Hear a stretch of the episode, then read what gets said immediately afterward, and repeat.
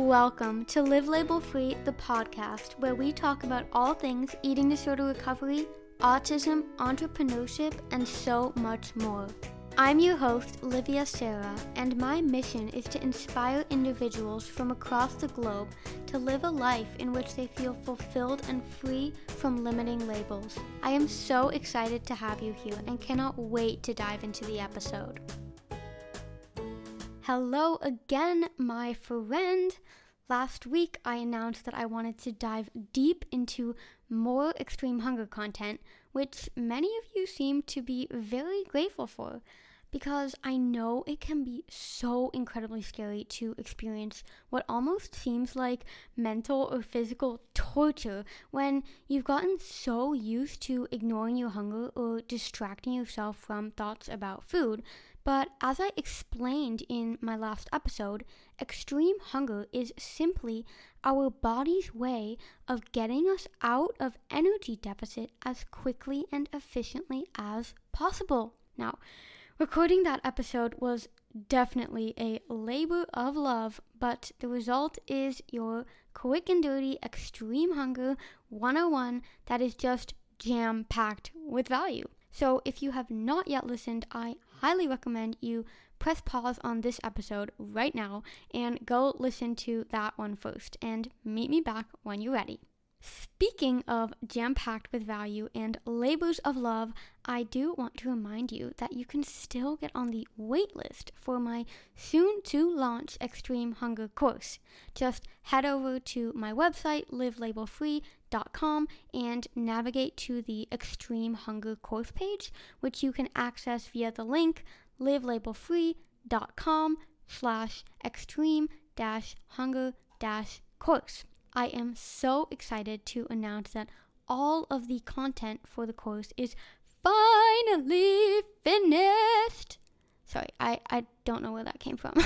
but I am planning on launching it very soon and even with a twist because as I was thinking about all the launching logistics the other day and everything I have to do leading up to the launch, I thought about how I could make this course even better and even more special for the people that commit to it as soon as it launches. And don't wait, because I think the sooner you commit to something, the sooner you commit to full recovery and honoring your extreme hunger, that just increase the chances of you reaching full recovery faster. So I'm not giving anything away yet with regards to what that exclusive deal is going to be, but what I am going to say is that if you're one of the first, you will get a very, very special experience with a lot of free perks. So you're definitely going to want to be on that waitlist if you're determined to beat your extreme hunger for good. And again, that's all I'm going to say about it for now, but I'll be sharing all the details soon. And if you're on my waitlist, you don't need to worry because you shall be the first one to hear about it, so you can be the first one to learn everything you need to learn about extreme hunger and overcoming your extreme hunger so you can finally feel satisfied. Now, for today's episode, I wanted to dive into another extreme hunger topic, and that is the difference between extreme hunger and binge eating disorder. It is yet again a question I get asked about almost daily, so I figured I must make a dedicated podcast episode on it because that's what I'm here for. I'm here to answer your questions. So I figured to kick things off, I wanted to actually read a recent DM someone sent me. Dear Olivia, I have been eating so much food recently after deciding I was going to commit to full recovery from anorexia. I just can eat the entire kitchen and feel like nothing satisfies me, and I am only craving unhealthy junk food. I feel so disgusting and ashamed, and I have been gaining weight so quickly, and I'm afraid I am now developing binge eating disorder. Even when I am so full after eating two jars of peanut butter, a pint of ice cream, and a whole pack of cookies, I cannot stop thinking about food, so I just keep eating until I feel super nauseous. Dot dot dot. Surely this cannot be normal? I am not sure if you will read this, but I am just in need of some guidance and Hope you can give me advice on what I should do. Sincerely, Anonymous. Okay, First of all, if you're listening to this and have ever contemplating sending me a DM or sending me an email and then didn't out of fear that I would never read it, I just want to say that I read all of my DMs and all of my emails as long as they, of course, don't land in my spam box. And I will always try to respond as best as I can because my community means more than anything to me, and you are the reason I do what I do. And like I said before, I am here to answer your questions. I love answering your questions. It is so important to me that everyone going through hard times knows that they're not alone. And of course, every DM is different and every message is different, but when it comes to the topic of extreme hunger, a very common fear is that you are developing binge eating disorder and quote unquote swinging to the other side after a period of being in energy deficit as a result of a restrictive eating disorder or just any type of disordered eating that is about restricting calories or food or you know what I mean. And I myself had this exact same fear when I was going through extreme hunger and it's completely understandable that we feel we're developing binge eating disorder. Because, I mean, stuffing food in your face in a rapid tempo, downing sugary, high fat foods until you feel nauseous, and consuming thousands upon thousands of calories in one sitting is just the definition of binge eating, right? Well, here's where I'd like to pull open the DSM 5, which is the Diagnostic and Statistical Manual for Mental Disorders, and the 5 is because it's the 5th edition. They keep editing it to kind of make everything better. So, this book is basically what all healthcare providers use to diagnose mental health issues. And the reason I do want to pull this book out, even if that's just from Google, because I mean, who has a DSM 5 laying around, you know? The reason I want to pull the book out is because I want to go over the definition of binge eating disorder or BED together so we can establish, or rather relieve you of this fear that you are most likely not developing binge eating disorder. So, there are five specific criteria that one has to meet to be diagnosed with binge eating disorder. So I thought I'd just go through them with you, read them, so we can kind of learn why you probably don't have BED. So, criterion one, which is titled Recurrent Episodes of Binge Eating, states that an episode of binge eating must be characterized by both of the following. Number one, eating in a discrete period of time such as within any two hour period, an amount of food that is definitely larger than most people would eat in a similar period of time under similar circumstances. Number two in this criterion is the sense of lack of control over eating during the episode, e.g., a feeling that one cannot stop eating or control what or how much one is eating. So, you probably already have thoughts around this, and so do I. But before I say anything about any of the five criteria that I'm going to be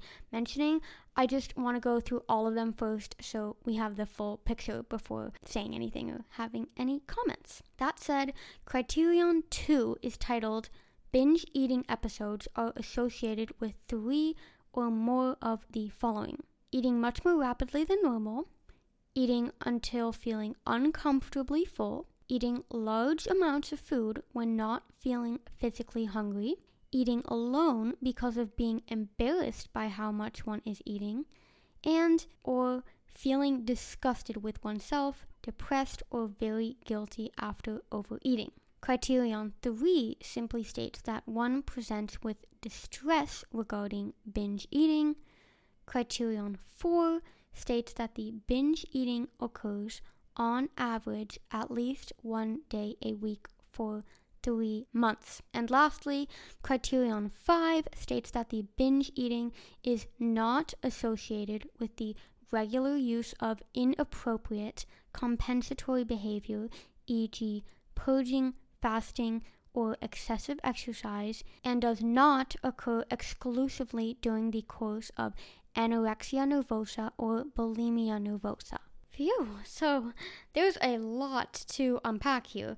But the fifth criteria is actually the only one you need to differentiate extreme hunger from binge eating disorder. Criterion 5 basically states that if there is any form of restriction or compensation involved, so this also means leading up to the overeating, it does not qualify as binge eating disorder. And to elaborate on that, someone who truly has diagnosable binge eating disorder does not need to come out of energy deficit like you do. And you may be wondering about the remaining four criteria in the beginning that specify eating more than what is considered a quote unquote normal amount of food, feeling a lack of control around food, eating really fast, eating when not physically hungry, feeling guilty after eating, and all the other symptoms and emotions that are mentioned in the first four criteria. And considering those first four criteria, you may now be thinking, well, I match all of the first four criteria. So, Olivia, you haven't convinced me yet. Well, like I said, I don't need to convince you because that's what the fifth criteria is for. It was actually added to the later versions of the DSM because there was a very blurry line between real binge eating disorder and someone who displays symptoms of it during or after a restrictive eating disorder. Are you currently experiencing extreme hunger and do you feel that you're becoming a binge eater? Or perhaps you are constantly thinking of ways to deserve food or make up for it? Or you just feel overridden with gut wrenching guilt every time you eat something unplanned or miss a workout? If any of that resonates, you are in luck because I am interrupting my very own episode to tell you about my one on one coaching program. One of my favorite quotes is that your mess will become your message. And my coaching program was really born out of that. I created this program after being told that I was a hopeless case by a clinical psychiatrist over six years ago. I thought there was something wrong with me and that I was simply uncurable. But I quickly learned that I wasn't the only one being pushed aside by their doctors and healthcare providers. It was the system that was failing patients, not to mention how most treatment centers or insurance companies only support those who fit the eating disorder stereotypes. As the years went on, and I finally dug myself out of the deep hole the eating disorder had created for me, I continued to hear horror story after horror story from clients being disregarded and being labeled as too complex by the so called professionals. In the traditional healthcare system, it really is unfortunate that you fall between land and ship when you're dealing with more than one mental health issue. And you're often told to first, quote unquote, fix the other issues before they can help you with tackling your eating disorder. But it does not work like that. An eating disorder never stands alone, so why should you? My promise when it comes to coaching is to guide you on the path to freedom, whatever that looks like for you. You don't need to fit a stereotype or be at a low weight or even feel sick enough to get help. In fact, if any part of your life is compromised by disordered eating, you are sick enough and have every right to help. Whatever you're going through right now, Please know that you are never alone, and I am so open to exploring how we can find freedom for you together. I have stood in your shoes and am so incredibly passionate about the power of lived experience. I thought that I was never going to get better, yet here I am, thriving. And if I can do it, so can you. During our time together, we will approach your recovery holistically. We'll explore what's holding you back, discover what you need, and unlock your full potential because you are so beautiful and unique, my friend. You can schedule a free 30 minute discovery call with me at livelabelfree.com forward slash schedule. That's livelabelfree, like the name of this podcast, dot com forward slash schedule. So that's S C H E D U L E. I absolutely cannot wait to chat. Now, let's get back to the episode. And I know I said I wasn't needing to convince you, but before we move on, I do just really want to stress that whatever is considered a normal amount of food, whatever that means, someone with extreme hunger will need to eat way more than that, anyways, because that's the only way you can pay off energy debt that you've built up. And again, if you don't know what I mean with the word energy debt or energy deficit, be sure that you've listened to the podcast episode on the biological importance of honoring your extreme hunger because I really do explain it all there. And if you still have questions, of course, send me a message and I will respond ASAP, like I promised. And in regards to eating really fast, remember that this is your body being super clever and trying to ensure that you take advantage of the food while it's there, as it still cannot trust that another perceived famine is right around the corner. And this is the same reason you crave really high calorie, nutrient dense food because your body is trying to acquire calories as quickly and efficiently as possible.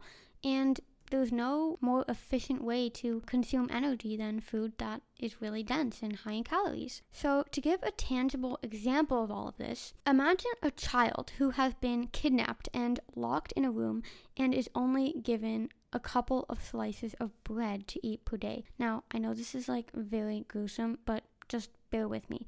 So, this goes on for weeks, months, however long you want this example to be. Maybe you can fill in the amount of time you had your eating disorder. Anyways, the child is literally starving and his brain has perceived a famine because there is one. Then, one day, he is able to escape through the window of the room he has been locked up in. And he runs away as fast as his little legs can carry him and what do you think he'll do first? He'll probably, or guaranteed, eat a shit ton of food as soon as he sees food, or as soon as that becomes available. And he'll eat that shit ton of food until he feels super nauseous and stuffed to the brim. And he then continues eating, even though he feels super full, because his survival brain has no idea that he's actually safe now because he was starving for such a long time. And it'll take a while for him of being free and back at home with his parents to feel safe around food again and trust that he won't be deprived of it anymore. And now that he is back home, he continues eating whatever his mom gives him. He sneaks into the kitchen for cookies and eats everything just super fast and with incredible urgency. And why is this? Why does he eat so fast? Even though he's safe at home? Well, because for his body, getting out of energy deficit is really urgent. All the body wants, all the body is primed to do is to ensure proper functioning so we can survive.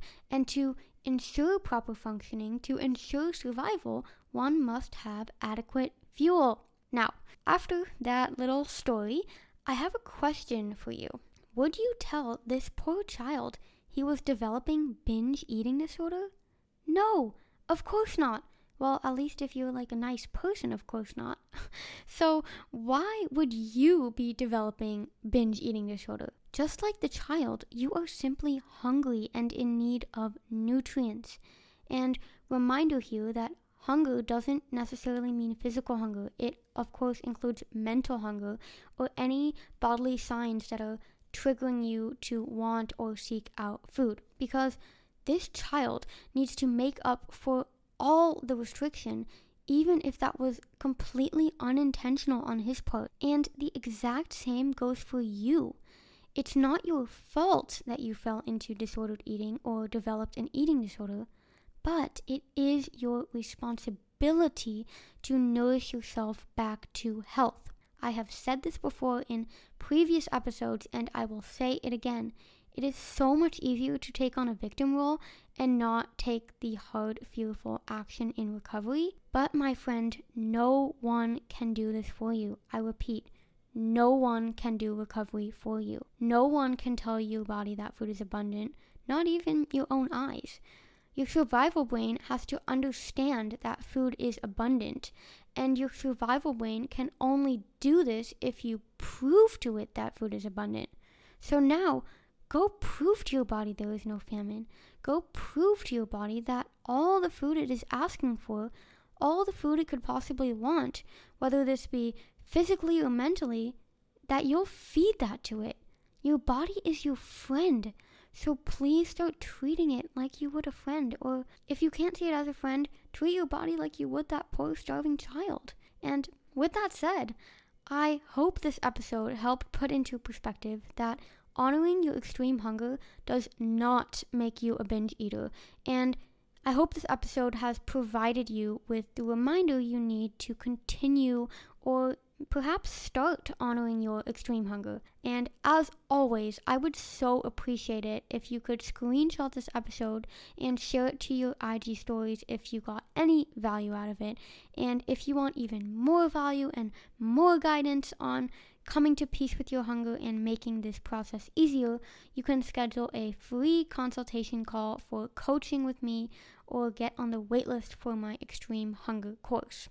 I've been where you are, my friend. I have stood in your shoes. I have felt the fear and challenged the fear. So I can assure you that you're not alone. And I can assure you that you have what it takes to do this. We will definitely chat again soon. Bye bye.